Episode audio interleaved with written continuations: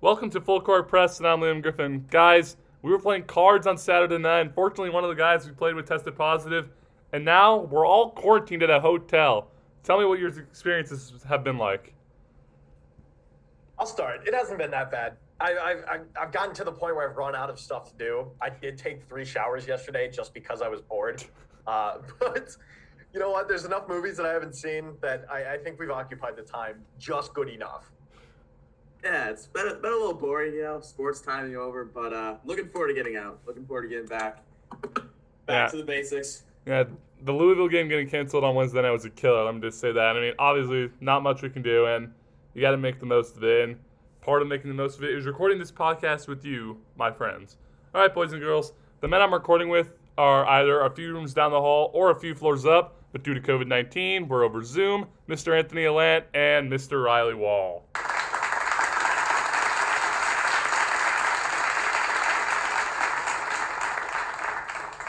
And on today's episode, Fernando Tatis, Anthony's favorite shortstop, cashes in. The MLB comes out with their top 100, and we check on some teams on the bubble. But we begin today with some big news from Thursday.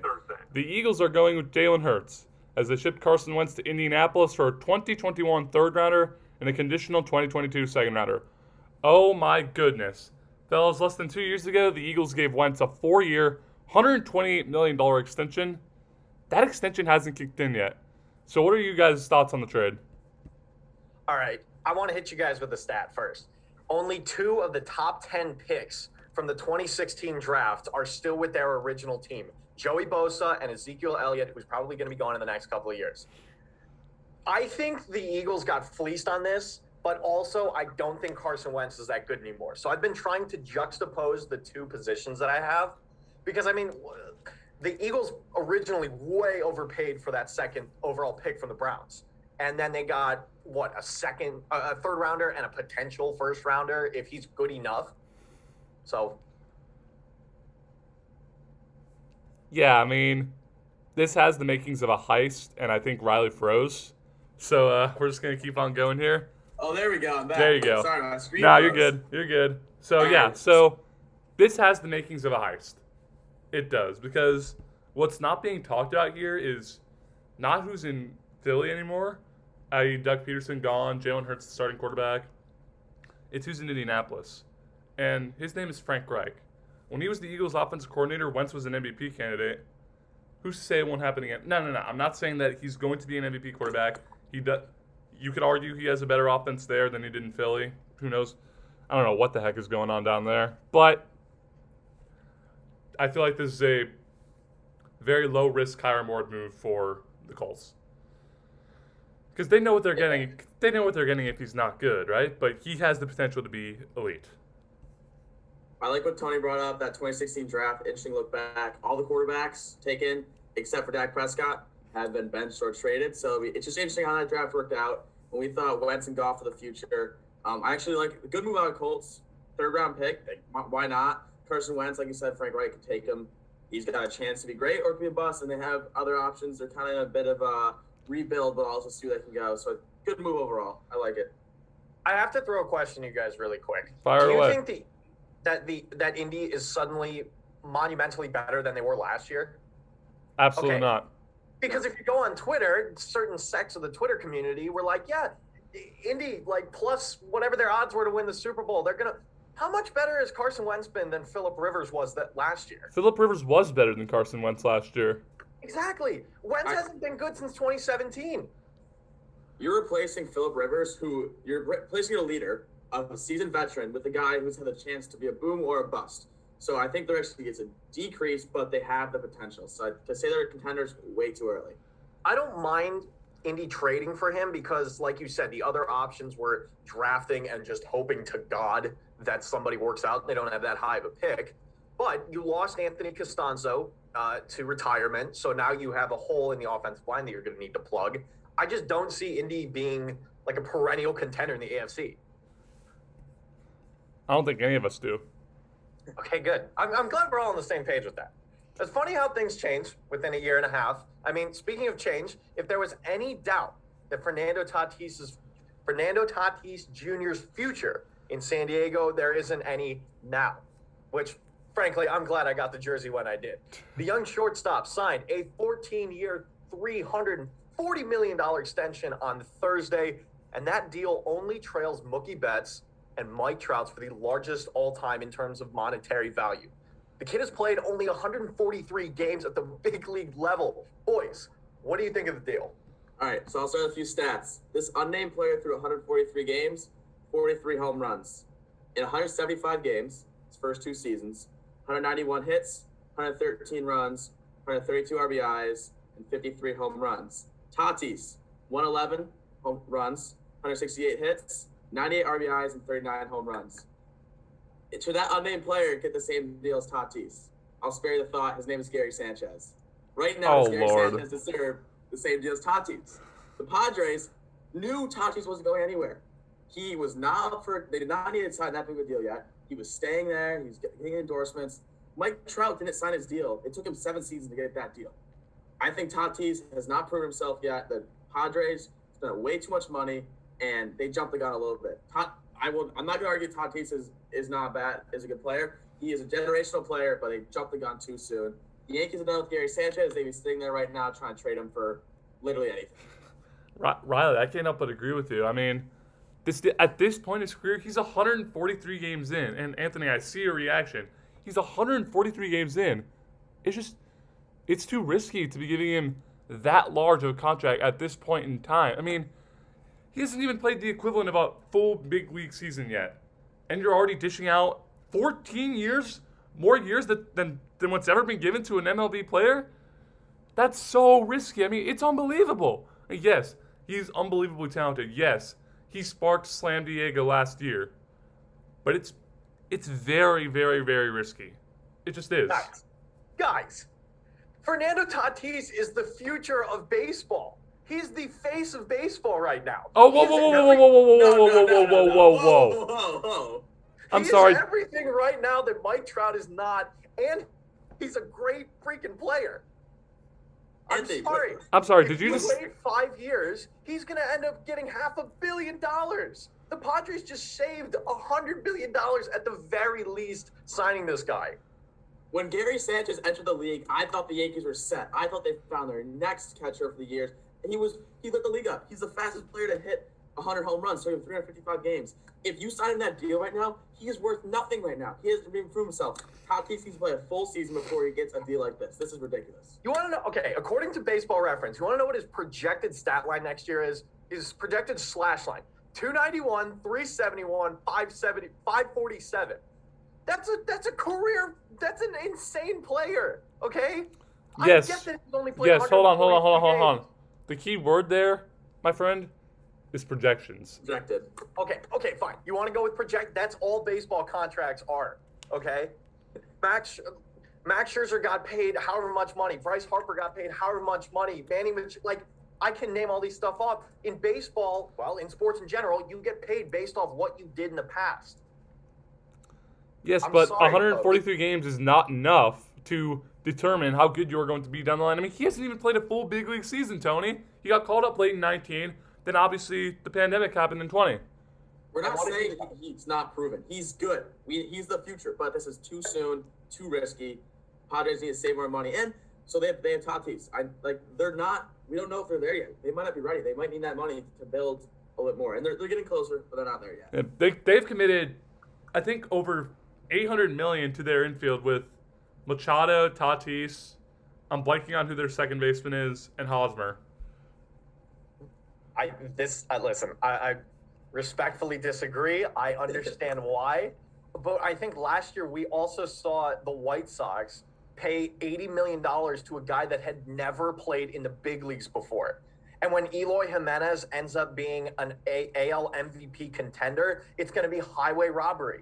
Okay, I'm a fan of the Cleveland baseball team. We locked their mantra through the 90s was locking up players early to contracts that looked big at the time, but four years down the line looked like I, I keep using highway robbery, but th- they were underpaid. Fernando Tatis is going to end up being underpaid with this contract. Yeah, man, hold on, hold on, hold on. You said the Cleveland baseball team did that in the 90s. This is And 20. now. This They is tw- now. This is 2021. They do it now. Okay, It's there you go. One. In in 2013, you guys remember Josh Hamilton? Five years, 125 million, 125 million. At the time, that was a big long-term contract. We weren't seeing one in like five years. Injuries never lived up to it. Wasted money for the Angels. That hey, So- hold on, hold on. Before we move on, that is. Do you think that's the biggest Sports Illustrated cover curse of all time? No, 2017, Corey Kluber, face of the Cleveland baseball team on Sports Illustrated, and they just tanked. It was bad. No, I think they did that with the in the 80s with the uh, with the Tribe too. So Uh, well, regardless, three to forty million. Sheesh. Over the past two weeks, MLB's been releasing their top 100 players entering 2021. No surprises, we see Trout and Betts at the top, but a few interesting observations on the list. I'll get in mine in a minute, guys. What do you What do you think about it? Well, when the list was coming out, I'm thinking I should have these buffoons' jobs because it is one of the worst things I have ever seen. I mean, this is ridiculous. Let's start towards the top. If you were trying to tell me that a man who hit barely above 200 in 2020 is being given the benefit of the doubt while JD Martinez is not, then that's just that's just BS. Gleyber Torres is also being given the benefit of the doubt. It, bo- Oh. it bo- he was terrible last year. You cannot deny that. It boggles my mind that Christian Yelich is number nine after the laying of an egg he had last year, while JD Martinez is number 98. Let's move on. Trevor Bauer, the reigning NL Cy Young winner, is number 29. He's behind Tim Anderson. It pains me to say it. He's also behind Xander Bogaerts. He's behind Aaron Judge. He's behind George Springer, Alex Bregman. Roldis Chapman. He's oh my god, yeah, he is behind. No, that's Matt Chapman. Oh my bad. Yeah, my bad. I forgot there were two Chapmans, even though I don't think Aroldis made the list. Haha. And then Jose Abreu, the reigning AL MVP, number 31. No, just just no. Then Blake Snell, the pitcher everyone was crucifying Kevin Cash for not taking out. He's behind Kenta Maeda. He's behind Lance Lynn, Dinelson Lamet, Jack Flaherty. To put some hitters in perspective, Dominic Smith, who I didn't even know was good until this year. Jose Altuve, Correa. I mean, this is just terrible. And Mike Yastrzemski as well. Love him because he's Yaz's grandson, but he's number 51. Will Smith is number 50. This is just I- off. This is, this list is just off on so many levels. I thought deGrom was a little high. That was like my biggest takeaway. No, I don't think so. I agree with No. you, Anthony. I just I, number three. I mean, my goodness. I listen. All right, I know I just defended Tatis in the last segment, but I also think Tatis is a little high for number six. And then, um, yeah, I don't. I mean, listen. All you have to do is just figure out the the names. Like, okay, Trout Betts, perfect. After that, like, it's it's all up for debate. And and Liam, anybody can have this job. So I, I totally agree with you. Yeah, I I like Anthony's take. Degrom at three is a little high, and also some of these players. You look back at their stats in twenty uh, in twenty twenty, I know the season was different. I think we're, this top ten we're living in twenty nineteen still. I mean, Juan Soto, yes, he had a good season, but twenty nineteen you're living there. Tatis, same thing. Acuna, um, Anthony Rendon, same thing with the Nationals. I don't really know how. A lot of that's still a little early. Anthony Rendon I- plays for the Angels now. Exactly. O- overall, the list, I think, there's a lot of speculation, a lot of more name than what they really do the stats. Um, they should look more into the WAR, but I, I do agree. You guys brought up good points with DeGrom and Tim Anderson at 27 were my big takes. I mean, Lindor, like I'm like passionately in love with Lindor, but I think he's a little high for 15. I mean, if we're strictly going off of last year, he had a down season. He didn't get it going until, you know, halfway through a 60 game sprint. So I, Riley, yeah, I, I mean, I agree. I think it's it's just, hey, let's throw out the big names and and people will just kind of agree and let it go under the under the rug. But here on the Full Court Press podcast, we do not let it go under the rug.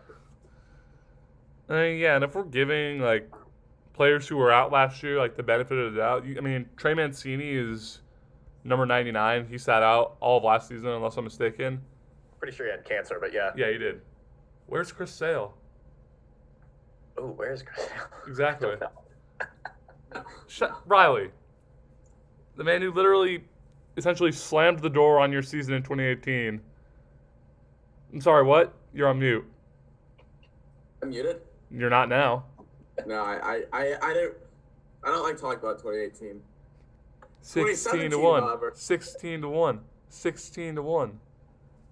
I do remember 2017 though. 2017, we would have beaten you guys if the Astros hadn't cheated us. But uh, I mean, getting back to the list, one thing, um, the AL MVPs like, and the bag tell like, and the one accolades didn't get enough love. I'm looking at LeMahieu, the best hitter in baseball right now. You can argue, and then even Jose Abreu, like they're not getting enough love for what they did last season. This list is a little bogus with um, people's real stats. I think a lot of name, a lot of names carry the weight. I think well, the good news is for these players is that they can change up the list in an instant, and I seriously hope they do. Bad news, however, for Anthony Davis, his calf strain is worse than initially thought. The Lakers could be without their big man for the next month at least, and with things super tight out west with both the Jazz and Clippers, this could be big, fellas. So, tell me, just how big of a loss is it? I think it's huge, only if they slip past the Trailblazers. I mean, that top four is super, super close. If the Lakers can kind of just keep on keeping on and, maintain that two, three seed, that's fine. Okay. I, I mean, everyone knows the NBA regular season is irrelevant. You just get in, and if you're a top seed, especially with the best player in the world right now, then you move on, right? If they start to slip past to, to down to the four seed, and God forbid, past the Suns, I don't think I don't think that'll happen, but you know, if they do that, then you start to panic.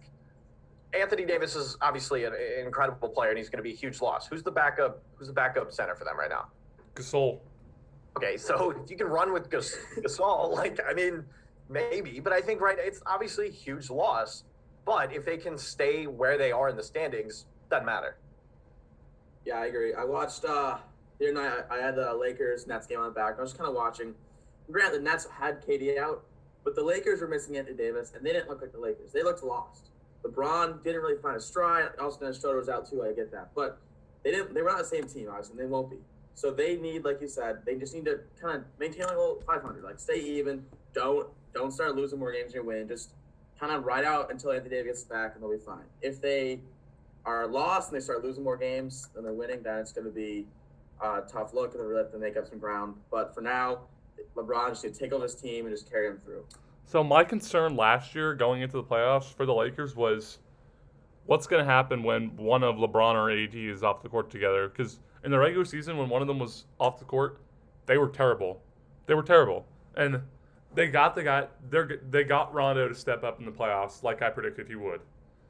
Cuz playoff Rondo, as much as I hate the guy, I mean Rondo's gone now.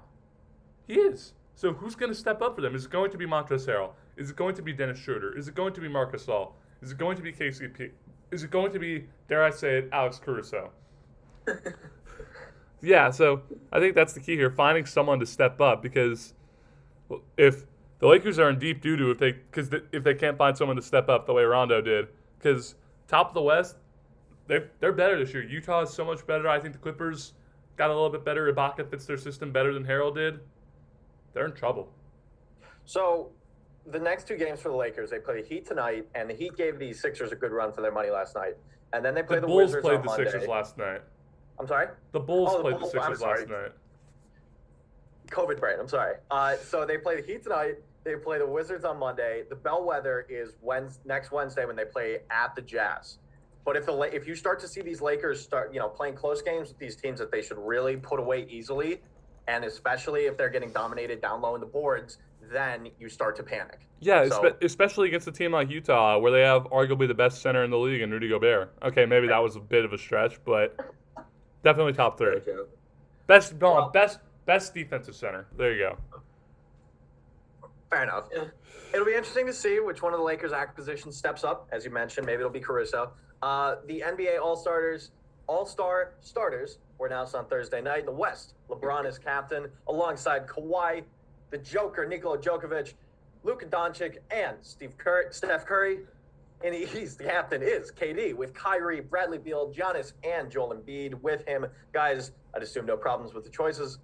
Nope, love it. Glad uh, Bradley Beal finally got a chance to get the spot he deserved. Um, Curry should have been captain. Just, Oh, good lord. just saying, I, I love Curry this season. I think, but good for LeBron keeping up 17 straight years and crazy like that. All Star games, that's ridiculous. I had, as much as Yeah, I, you know I've got a bit of a hometown bias against Kyrie. I can't stand the guy, but I see no problems with the list. I think the only uh, you can make an argument for Damian Lillard being a starter, but I mean, other than that, you know, as boy, look at me coming in with the basketball knowledge. Yeah, no, I think I think Dame's had a good season so far this year, and that's putting it lightly. But uh, I mean, yeah, he'll he'll be he'll be on the team, and you know, whatever. I don't really care as long as Collin Sexton doesn't make the team. If Collin Sexton doesn't make the All Star game, I'm gonna be mad. you know, the Cavs have literally lost like they're like one in ten or something. Well, well, well considering uh, okay, let's think about it. So you've got Brown and Tatum, right? Zach LaVine, Julius Randle. Those are my four locks. I see an opening for him. Okay, good, perfect. I mean, he's been fantastic. I haven't watched a full game in quite a while because they're a really frustrating team to watch right now. But you know, so yeah, no, no, no qualms here. Oh, boys, it wouldn't be easy to find a group more talented than these ten. Do you know what is easy? Podcasting with Anchor. All right, time for some bubble watch. We're going to talk about four bubble teams, and then discuss whether they're in or out of the big dance in March.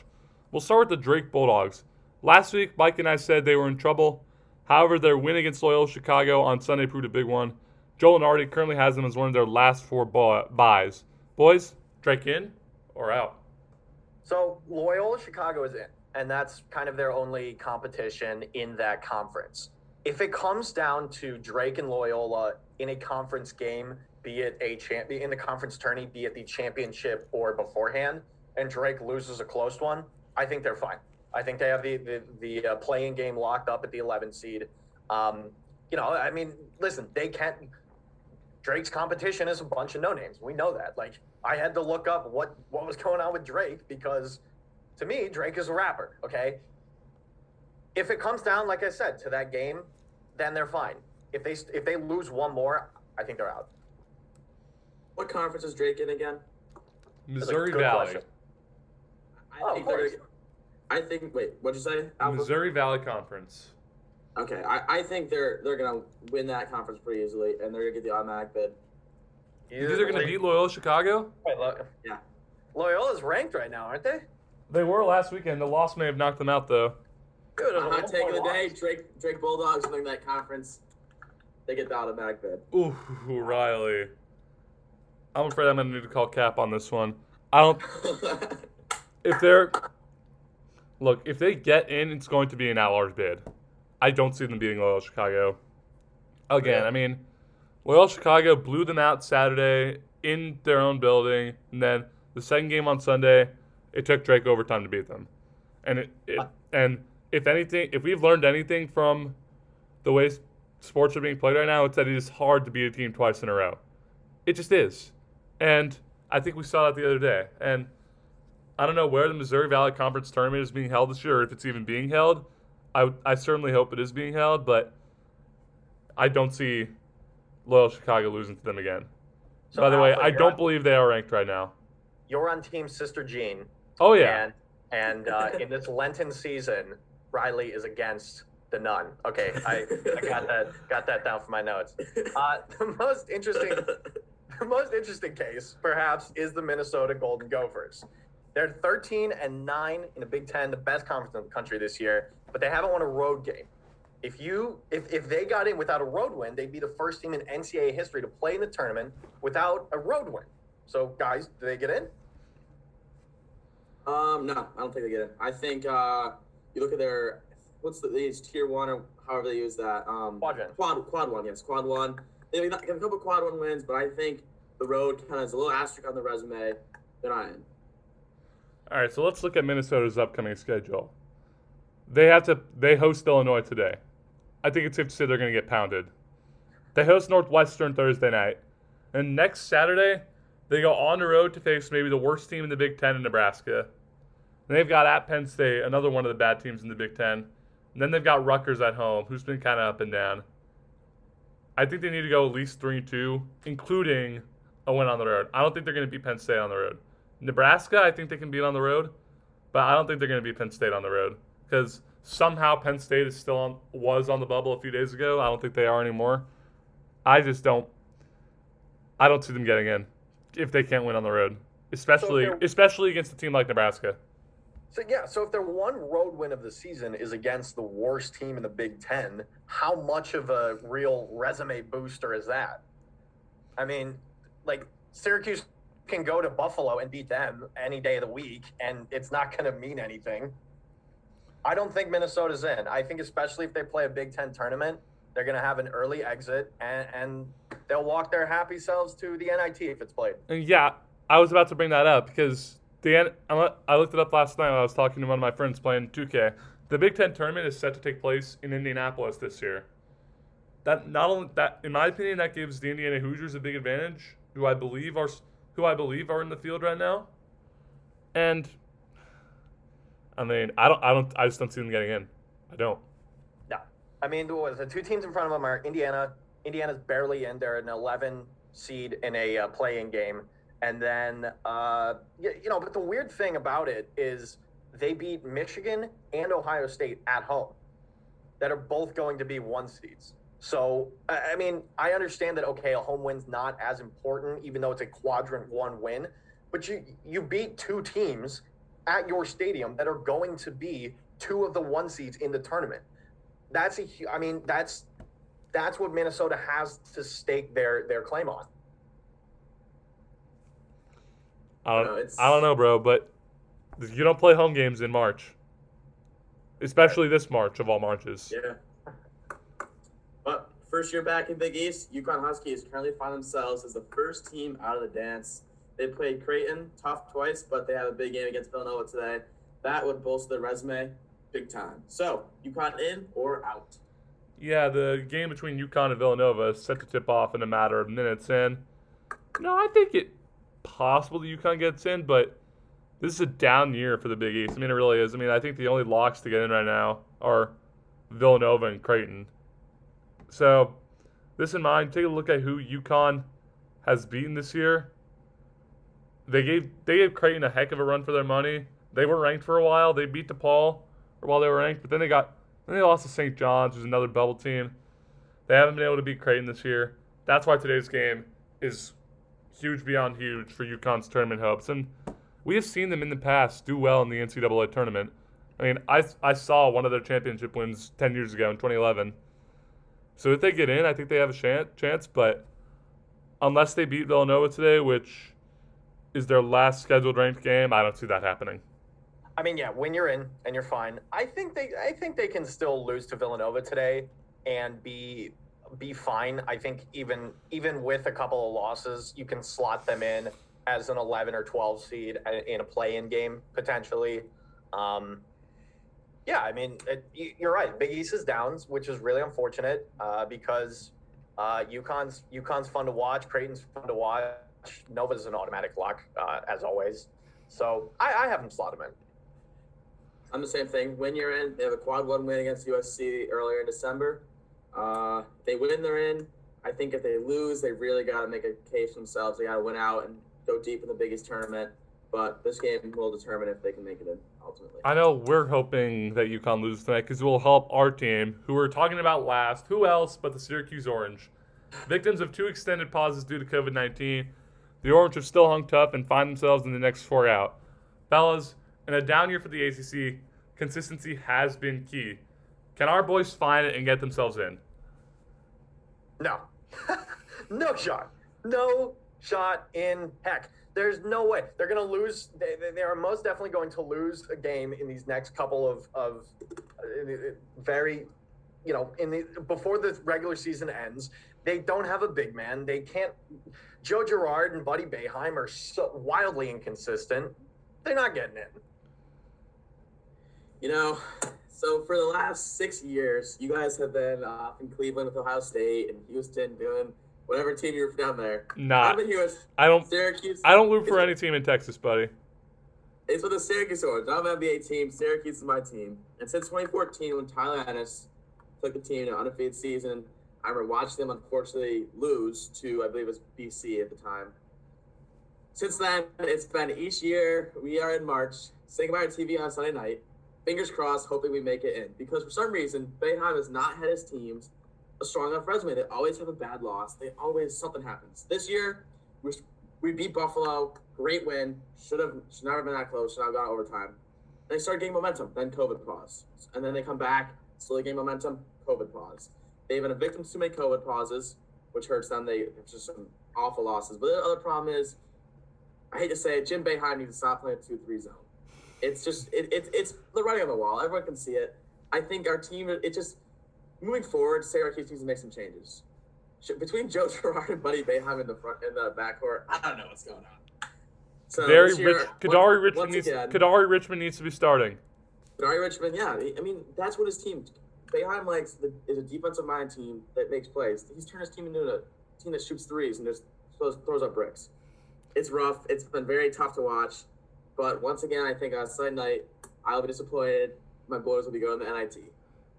I hate to say it. I, yeah, right after we finish recording this, I'm going to be getting ready to watch that game against Notre Dame because take a look at who they've got left.